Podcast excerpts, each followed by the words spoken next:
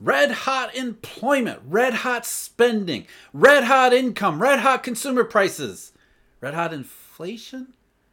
I'm starting to wonder though if people using the term really, really appreciate and understand what the term is supposed to mean. Or maybe this is one of those situations because English is a living language and American English is the most lived of them all. The term red hot is undergoing somewhat of a shift in how it's used in the economic context. You think back a while, the term red hot economy used to mean when business was legitimately booming, growth was scorching. But it started to go somewhat of a shift about, say, 2009 or 2010. Back then, red hot or heat or the same kind of qualifier was applied to the economy when it simply started to accelerate even modestly, when it was doing less bad than it had been previously. And think about times like 2014, what was called the best jobs market in decades. Janet Yellen's Fed talking about an overheating economy that when you really stopped and looked around, it was some modest reflation. And the same thing happened again in 2017 and 2018. Globally synchronized growth. The economy is red hot when, again, it was modest acceleration at most. But then the term underwent another shift in the post pandemic era.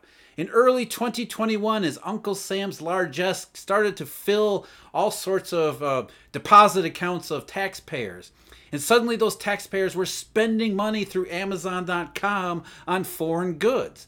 And the economy was said to be red hot. Only this time it kind of looked like it was red hot, but rather than the whole economy, it was just a narrow slice. So red hot didn't mean the whole thing. At least if one part of the economy was red hot, then red hot seemed to apply. But lately, the term has undergone a, uh, I think, another shift here. Now people talk about a red hot economy when the data shows it's just not falling apart. So red hot now is we're not going into recession, or at least the, the whatever the account we're looking at isn't crashing too bad. Red hot is not falling down. That's a big downgrade in the term. And I know we just got some data today on the economy that looked red hot, but when you put it in its proper context, you'll see what I mean about how the term has undergone such a very different uh, transformation from where it used to be, which was a legitimate economic boom, to nowadays where, oh, well, at least it isn't recessionary. At least it isn't outright recessionary, even though in the context, it actually is. But first, I'm Jeff. This is Eurodollar University. Thank you very much for joining me. As always, if you're interested, Eurodollar University memberships available where we go into the deep details, the history, the background, the inner workings, the plumbing of the monetary system, and what that means for the economy as well as finance and everything else. Also have research subscriptions, daily briefing. We go over the day's big macroeconomic news, something that's big and important and moving in the marketplace, curves and whatnot. And I also have a daily deep dive analysis where we dive deep into all of these things, what they mean, how we got here, and where we think everything is going. All the information available at eurodollar.university. Now, we've been in this situation before. In fact, I talked about it just a couple videos ago, a couple days ago, when policymakers in particular, and most of the public get their economic interpretation from policymakers, but policymakers, central bankers, economists in particular, like to look at a specific part of the uh, macroeconomic catalog, employment numbers, payrolls in particular, and think that, okay, you know, the economy seems to be doing really well. What's changed is how, in these types of situations, suddenly we're calling the economy red hot because it isn't falling off a cliff. But either way, the circumstances are very similar. The idea that we look around the economic data and it doesn't look too bad until all of a sudden it does what you see is that no, that's not really how it works. Recessions don't just come out of the blue. You see a process of moving into them. Usually, an economy that weakens substantially and shows itself to have been weakened substantially, even if anybody who looks at certain data points calls it red hot anyway. That part is relatively new, but still the everything else seems to be falling right in that same line. Going back to the NBER, this is the group of the economists who have taken it upon themselves to decide to actually date when an economy is in recession and when it gets out of recession and moves into recovery. That's the peak and the trough. And what they say is recession is not two consecutive quarters of negative GDP. That's sort of a rule of thumb that some, some economists, some in the media, some commentators came up with to sort of just generally decide if the economy's in bad shape or not. But as I've said, and many people have pointed out too, We've had recessions where GDP doesn't fall in two consecutive quarters at all. The dot com recession may be the most uh, prominent example, where we only had two quarters of negative GDP and they were not consecutive. So, what does the NBER look at in order to try to decide when the economy is in or heading toward recession? What they say is because a recession must influence the economy broadly and not be confined to one sector, the committee emphasizes economy wide measures of economic activity. The determination of months of peaks and troughs is based on a range of monthly measures of aggregate real economic activity published by the federal statistical agencies. These include here's the important part real personal income less transfers, non farm payroll report, payroll employment, employment as measured by the household survey, real personal consumption expenditures wholesale retail sales adjusted for price changes, and industrial production. And they finish this up with there is no fixed rule about what measures contribute information to the process or how they are weighted in our decisions. In recent decades, the two measures we have put the most weight on are real personal income less transfers and oh, non farm payroll employment. Those last two you can understand. Non farm payroll employment, that's supposedly the gold standard about the labor market. But real personal income, excluding transfer receipts, is an important one. It's a very important one, not just because the NBER said so, but because of what it tells us. It tells us the aggregate amount of uh, income being generated by the private economy. Thus, we're excluding government transfers. We want to know how much income is being generated by economic activity from the business sector, from investment, from all the productive activities that we associate with a red hot economy. It depends.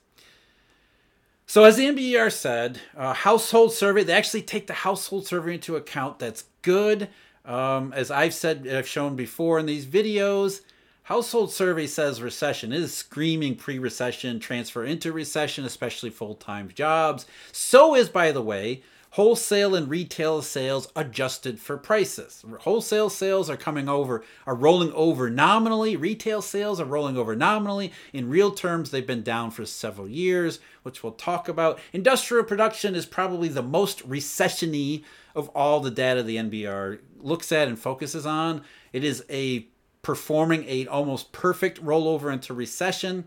And then just today, we got the personal and spending numbers, the monthly personal and spending numbers from the Bureau of Economic Analysis, the folks who put out GDP. And two of those ser- series are included in the NBER's list.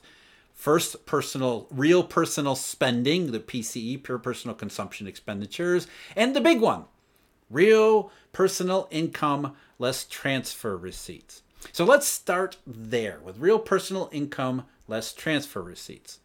And what the BEA data showed was that there was a little bit more income last year than we thought. Really, right around the time when the economy changed and, and, and consumer price pressure started to fall off and CPI started to decelerate, decelerate the BEA now, BEA now says that, oh, income was a touch better going back to last summer.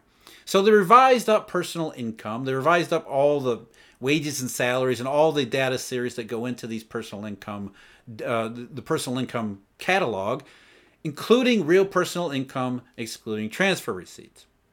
They do this all the time. This is not unusual. The data is personal income and spending numbers are except are one some of the most noisy data series that you'll see in the entire in, in any type in any any place anywhere. So it's not unusual for them on a short run basis. These are not benchmark changes. These are usually, I think, quarterly surveys. There's a particular quarterly uh, uh, tax survey that goes into the calculations here that is that basically said maybe incomes were not as bad as thought. But that's different than red hot. And you can see that it's not all that much of a difference because when you look at and analyze real personal income excluding transfer receipts, what you see is very clearly the economy is in big, big trouble. Red hot? No, not even close. Excluding the government's transfer payments, especially in 2020 and 2021, real personal income has been basically flat. And basically flat, by the way, isn't really flat. That's an enormous contraction. It is an enormous contraction because we live in a world where population is expanding, productivity, at least a booming economy, productivity would be expanding. So we would always expect a relatively stable and steady uh, level of growth into the future. Instead, what we see in this key economic series for private income is that incomes have stagnated. Now, nominal incomes haven't. Nominal incomes are going up, but when we adjust for prices, what that tells us is that in the aggregate, despite all the hoopla about the establishment survey jobs created, as they always say, it's not enough to keep everybody moving forward. Too many people are being left out. And I think that what really illustrates this point the most is when you take this series, real personal income excluding transfer receipts, and you divide by, say, something like the civilian non institutional population, sort of a, a crude per capita real personal income excluding transfer receipts. And what you see there is the situation over the last couple years in particular has been even worse. The participation problem has reared its ugly head yet again. So, again, for all the focus on the establishment survey and jobs created, it is not enough to keep up even with, first of all, population expansion more and more people are being left out of the labor market, left behind with no job, despite what economists and central bankers say. They emphasize the unemployment rate, which which assumes that people who aren't in the labor force are, are outside of it by choice rather than by economy. That's an assumption they're making.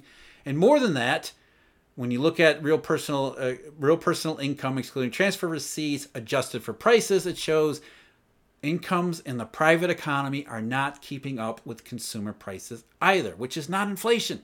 What this shows is that money came in through the government transfers in 2020 and 2021 in particular, and then it went into certain segments of the economy, and a lot of it went overseas to produce those goods that we ordered through Amazon.com. In other words, for the US in particular, some of the least productive methods of redistribution. A private economy left to its own good devices would redistribute things as needed to create a red hot legitimate boom. This artificial economy of the last couple years, which was really only red hot in the goods sector, meant that it was a windfall for shippers, logistics, that kind of thing, as well as oil and energy producers. Again, some of the least productive parts of the economy. So, as money was redistributed to them, it doesn't get reinvested in new workers. It doesn't get reinvested in new supply and new new product new uh, productive capacities. Obviously, not in oil. We haven't seen that at all. So it's been a windfall and a boon for those segments of the economy at the expense at the expense over time of everyone else. And you can see that in this important data series. Red hot? Absolutely not let's make some comparisons just to just to reinforce this point. Let's use the same data series. So let's again, real personal income excluding transfer receipts. Let's over the last couple years. So since Jan, from January 2021 to January 2023, up into up to and including the most recent data point. This data series grew by 3.8%, which is an annual rate of 1.9%. So basically flat, 1.9% not a good number, nor is it because most of that 1.9% came in the the first parts of our look back period back in 2021 not much in 2022 not looking great for 23 as you can see it's starting to roll over again subject to revisions. So how do we compare that? Let's go back to 2018 and 2019 the tail end of globally synchronized growth that was tail ending into what I believe and many people believe the Japanese and Europeans declared as a global recession. 2018 2019 not exactly the great not the great period Although people said at the time it was red hot, Fed was hiking rates. The the aggregate growth over those two years was 7% for an annual rate of 3.4. So much better than the last couple years. How about 2013, 2014? Overheating, the best job market in decades. Real personal income, excluding transfer receipts, grew by 8.7% in those two years, which is an annual rate of 4.3, more than double what we've got over the last couple years that are supposed to be scorching red hot. An actual legitimate boom. Let's go back to the late 1990s, 98 and 99, the tail end of the dot com. 9.7% over those two years, which is an annual rate of 4.7%. Well more than double what we see now. Incomes have stagnated when you adjust for prices. When you adjust for population, it's even worse. We are not generating nearly enough private income to sustain everything. And one last one last data point or one last comparison to really emphasize this, what I mean here Let's compare it to 2001 and 2001, uh, 2001, 2002. 2001 had the entirety of the dot com recession, and 2002 was not really a recovery from it. It was a sluggish recovery that perplexed the Federal Reserve because of Ross Perot's giant sucking sound. 2001 and 2002, real personal income, including transfer receipts, grew by 4.3%, even with a recession smack dab in the middle of it. That's an annual rate of 2.1% which is better than what we've had over the last two years when the economy was supposed to be absolutely booming. The income numbers show that it wasn't. And the same thing is true of the spending numbers, too. When you look at the personal consumption expenditures, you see that, yes, there was a burst of activity, mostly durable goods, in 2021, but it didn't apply to services. And combined, personal consumption expenditures never actually recovered that pre that pre 2020 trend, which was not a good trend to begin with. And ever since late 2021, as consumer prices accelerated, real personal consumption expenditures have been slowly fading back away from that prior trend. And it's the same thing when you look at again as the NBER does, retail and wholesale sales adjusted for prices. Spending is not red hot.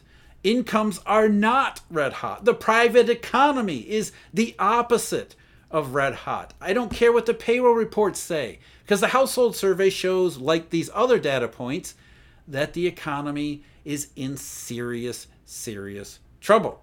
Not the other way around. And this is why, one last thing, when we look at the curves and markets, and I talked about Germany resisting rate hikes, here we have the US Treasuries resisting rate hikes too. You can see here, and thanks, thank you, Todd, for suggesting this comparison.